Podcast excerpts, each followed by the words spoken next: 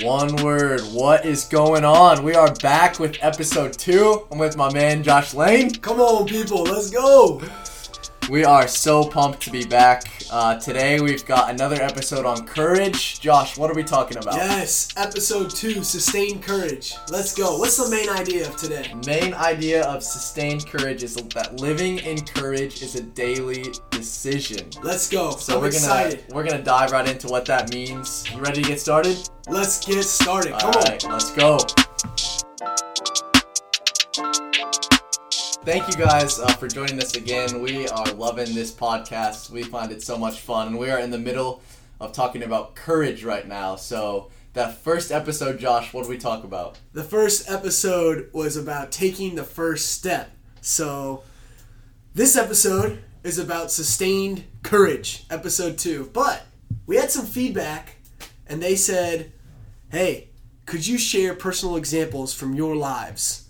We gave good examples in our challenge, you know, to take the first step. The grocery store clerk, uh, the barber, whoever it is that you have a relationship with that you see on a daily basis. So, I want to share a personal example. Is that cool? Yep, let's do it. We're diving right in. Let's do it. So, one thing that our family does every year is we do Christmas caroling. We actually, in South Florida, there's no snow.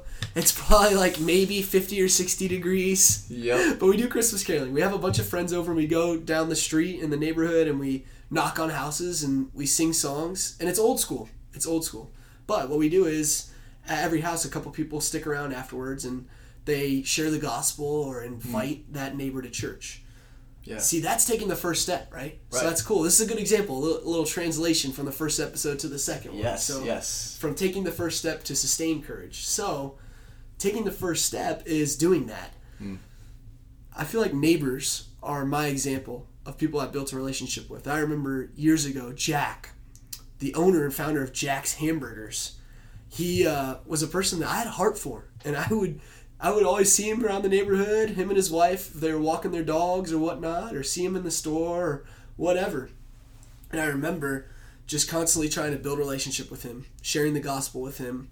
And I remember even on his deathbed, um, I went to the hospital and shared the gospel with him. Now, he wasn't responsive, so I don't know whether or not he received salvation, invited the Lord into his life, but that was a person who I go, man, that took some courage in my life. It it's pretty awkward when Yeah. you're going to share the gospel with someone and they can't respond and they're about to die and it's a very tender situation but the reason i was able to do that was because of the relationship i had built with this guy beforehand you know mm. this wasn't just like Yeah. a blind thing so man take that first step and as we transition into the second episode let's find a way that we can encourage listeners to have sustained courage Yeah, that's good. That's a perfect example of, of that blend from taking the first step, what we talked about, and standing in the gap for someone, asking the Lord to open your eyes to people around you. And neighbors is a great, great example of that.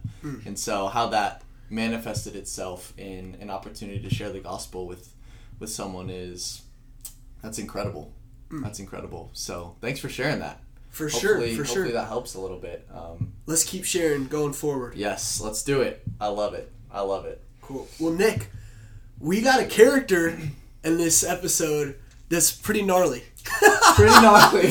pretty gnarly, To say the um, least. To say the least. Hey, William Wilberforce, right? Yes, William Wilberforce. So today we're talking about sustained courage, like Josh said, uh, and and the person that we're going to point to as an example of that throughout history is William Wilberforce. Now maybe that name rings a bell with you, uh, maybe it doesn't, but that's all right. Either way, we're just going to break down a little bit about what he did um, and how he exemplified sustained courage better than most people. Wow. Yep. Nick, tell us about this guy. Share his story with us. Yes. So, so William Wilberforce was a man who was around in the late 1700s, early 1800s, um, in England, and Okay. he was a part of the British Parliament. So, so he sort of grew up. Um, there's a lot of details known about his life and how he got plugged into politics at such a young age, but um, we'll skip over that for the podcast's sake. But anyways, by the time he was in his early 20s, he was pretty played a pretty significant role in pol- in politics in England, um, and found himself in Parliament. Found Wow. himself really good buddies with the Prime Minister. Wow. So it's a pretty big deal. It is. Um, so what he did that was so incredible, um, besides just being William Wilberforce, this book that we're that we're getting this information from is called "A Man Who Changed His Times." So if that sort of introduces him at all, um, he was known as a man who changed his times, wow. um, and specifically a man who introduced um, the abolition of the slave trade in British Parliament and eventually got it passed. Crazy. So yeah, we're gonna look at how that journey um, was difficult, was long and drawn out, but how ultimately, after years and years and years of sustained courage, he made it happen. Wow. Yes. That's amazing. It's That's incredible. amazing. It's incredible. So, so sort of early on in his uh, in his journey, growing up, he was a Christian, and then sort of walked away or just became disinterested in in faith, but held onto his morals. And then, at the age of 25, Wilberforce had sort of what he called a great change, which was kind of just like a reawakening, a rediscovering of Christ and of his need for a savior. So that plays a huge, huge role um, in sort of under the undertaking of this abolition of the slave trade. Definitely. So, um, so he's presented with the idea of, hey, why don't you try to introduce the abolition of the slave trade? Why don't you just go for it? So he writes in his journal. Actually, there's a recording of this. Um, early, early on in his career in, in Parliament, I think when he was 25 or early 20s, Wow. um, where he said, God has placed two things in front of me, and one of them was the abolition of the slave trade, and the other was was called the Reformation of Manners. But yeah, Wow. so pretty pretty intense stuff. So a bunch of people sort of caught wind of this, um, and one of those people was John Wesley.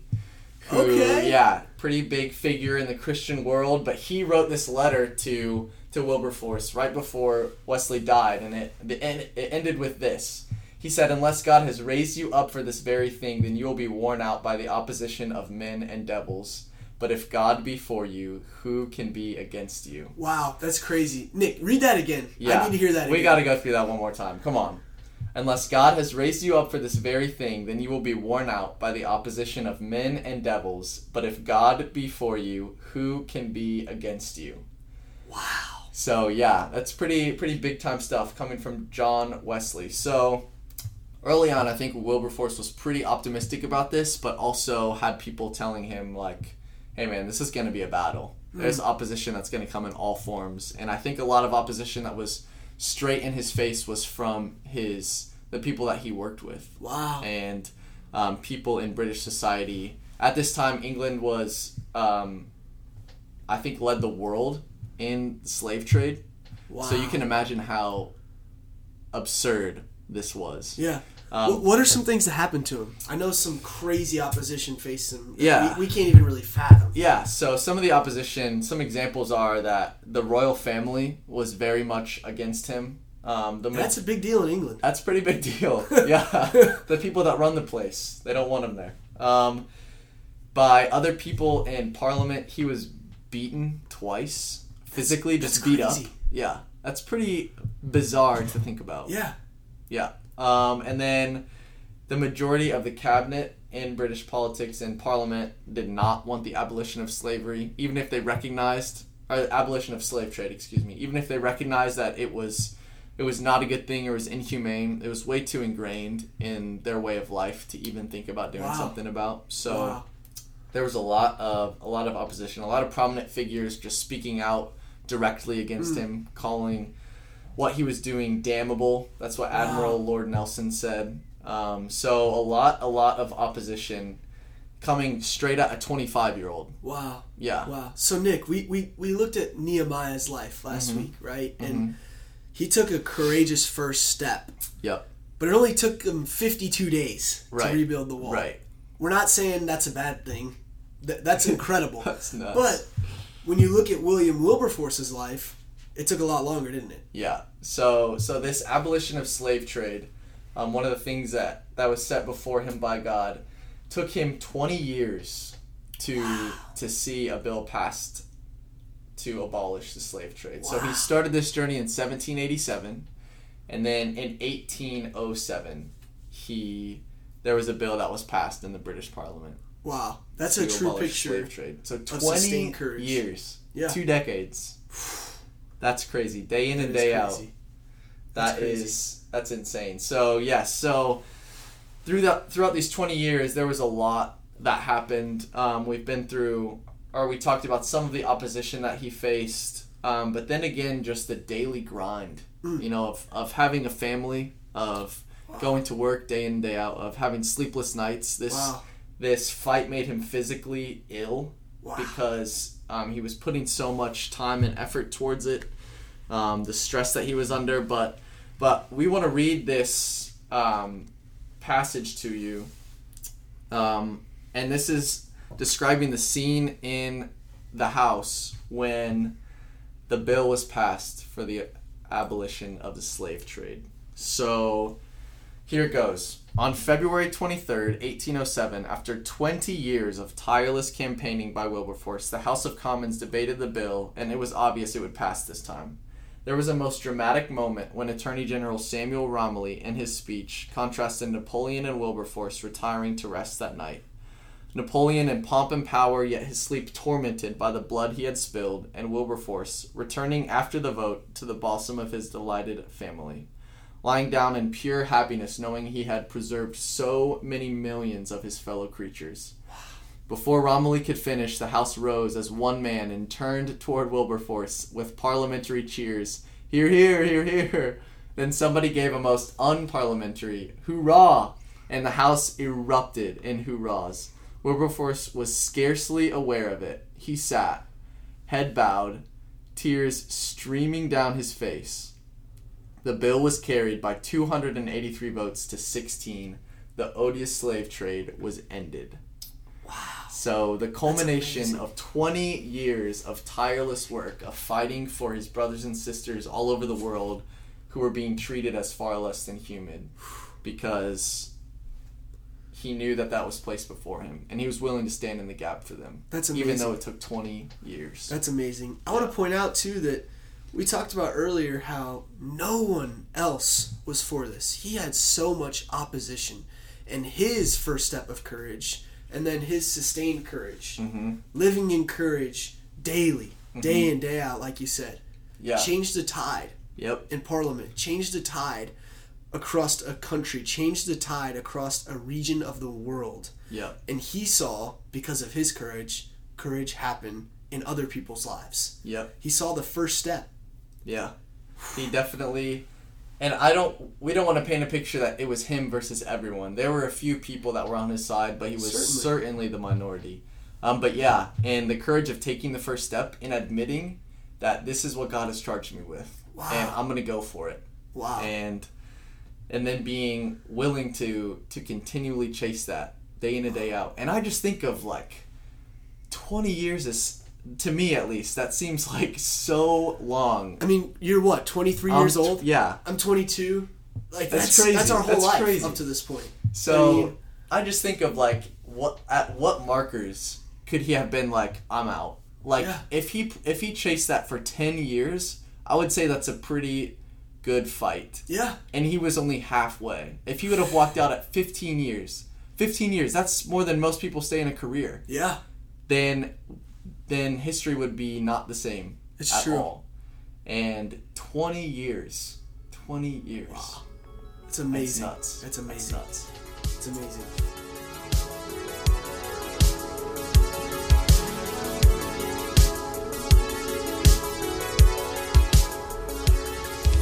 Well, hey, this is a new segment. New Time segment. to take a little break. Let's before heat we it get up. back into the content. Come on. Nick, you're sitting in the hot seat, baby. The hot seat. So we're gonna trade back and forth every week. The hot seat. You Yep. start off in the hot seat. Yep. Thank you for being willing to start it off. Thank you for taking the first step Hey, of anytime, courageously sitting in the hot seat. It's my pleasure. It's my pleasure. so I get to ask you a question. You don't know what the question is. Bring it on. Nick, I'm starting off easy. All right. But if you could be anywhere in the world right now, where would you be? Oof. Where would I be? That's a great question, first of all.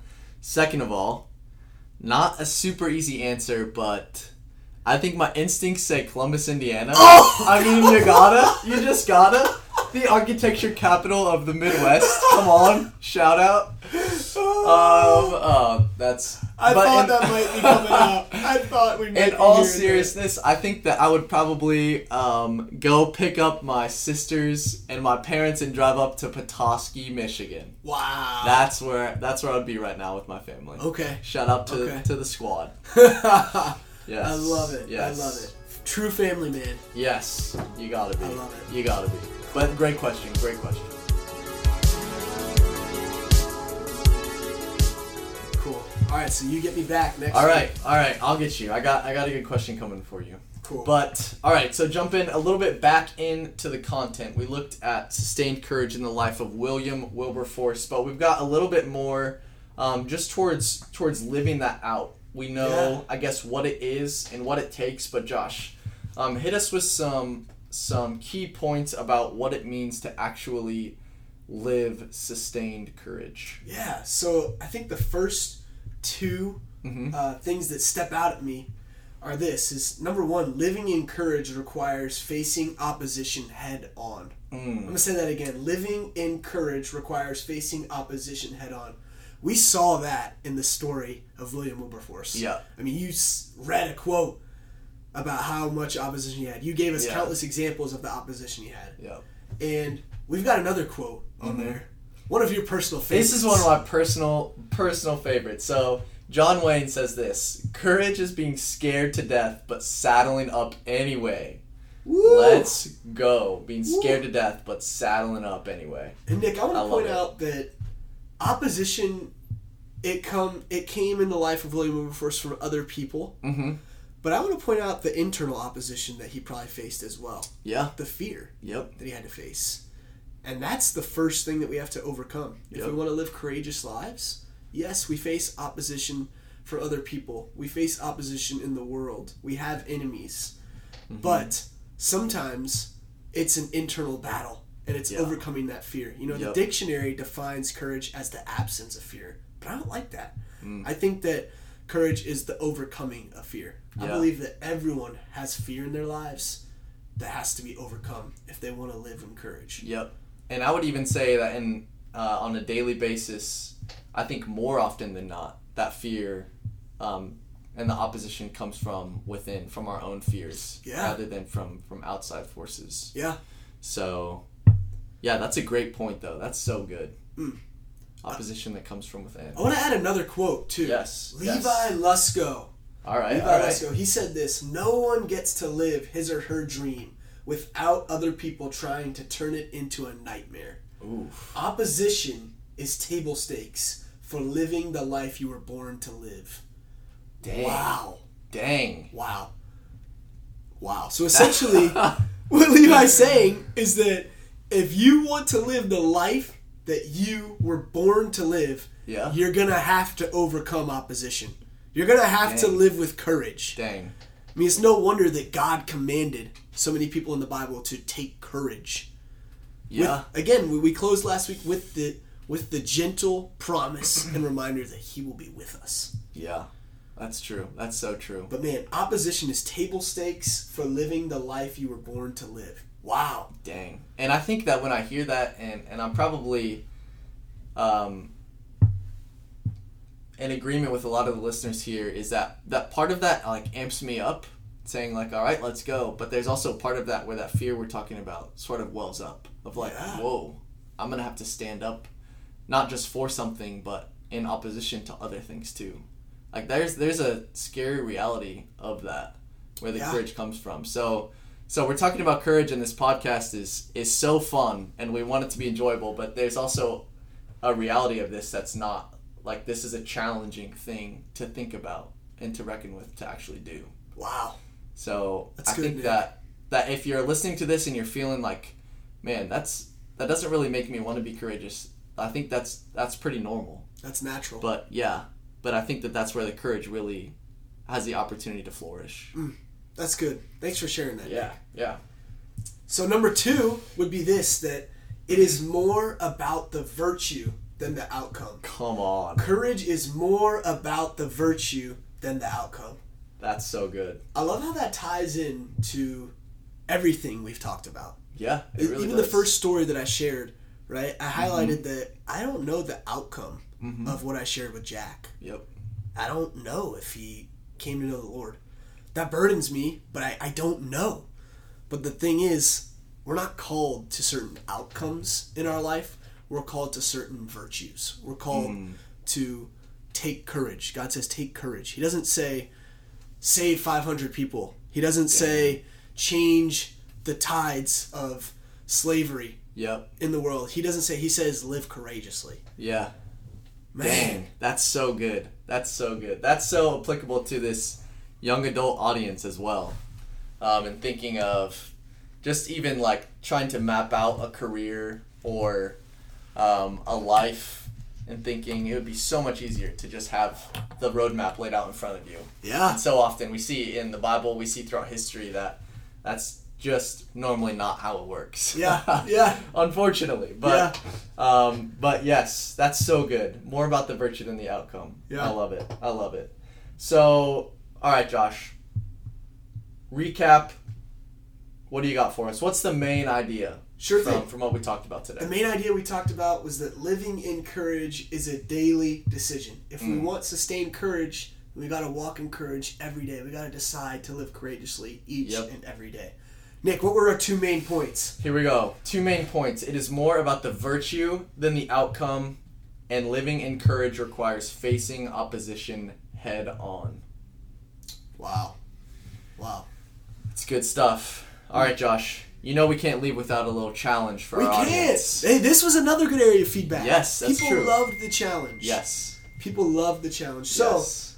let me hit everyone with our next challenge. Do it. Okay, Nick, you did this for me in my life. A couple years ago was the roughest season of my life, the most dark season. Mm-hmm. And you did something for me that we like to talk about a lot, Mm-hmm. But you did it for me. You embodied it. And you stood in the gaps for me. You stood in the gaps. So, our challenge this week is to reach out to someone who you can regularly stand in the gaps for. Mm. Reach out to someone who you can regularly stand in the gaps for. That's so good. That's Nick, a. What does that look like? It, it could be as simple as sending a text. Yeah, right? that's true. That's true. So that's I mean that's a tough one, but that's a that's a good one. Regularly stand in the gaps for. So I think that can look like a lot of different things. You know someone that maybe maybe you see um, doesn't socialize with too many people. Maybe they might Yeah. look a little bit lonely, and you reach out to them. Maybe it's at church. Maybe it's at work. Hey, come hang out with us after work tonight. Or hey, you want to come to church with me? Or Yeah.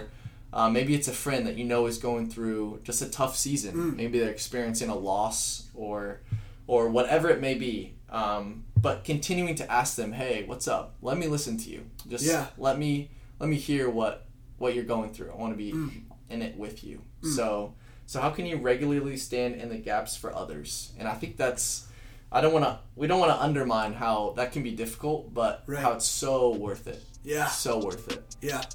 Yeah. That's really good. Well, Nick, that wraps up episode two. That wraps it up, man. Hey, what do we got to look forward to? All right, here we go. Episode three, uh, the last one about courage. We're going for courageous leadership. Ooh, come and we on, are baby. more excited than ever to announce that we've got our first guest coming on the. One Word podcast. We're not going to spoil who it is, but be looking out for that first guest appearance on the One Word podcast. Let's go. You know what? I'm feeling generous, Nick. Come on. Should we give the people a discount? we we should give the people what they want. Come Maybe on. the people don't even know. One word, brand.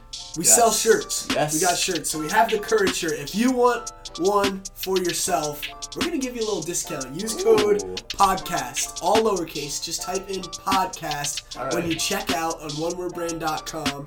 Get a Courage shirt, and we'll give you 20% off. I Come on. love it. That's good. That's a good deal. Get your gear, rep it. It's a reminder That's to true. live in courage on a That's daily true. basis. Choose it, rep it, live it. Choose it, rep it, Um, live it. Onewordbrand.com podcast. That's what you need to get 20% off. Yeah, baby. If you don't have a one word shirt, what are you even doing? come on, come on. All right. Well, that's it. Um, it's been fun. We look forward to seeing you guys next time. Thanks for tuning in. And Peace out, baby. Peace out.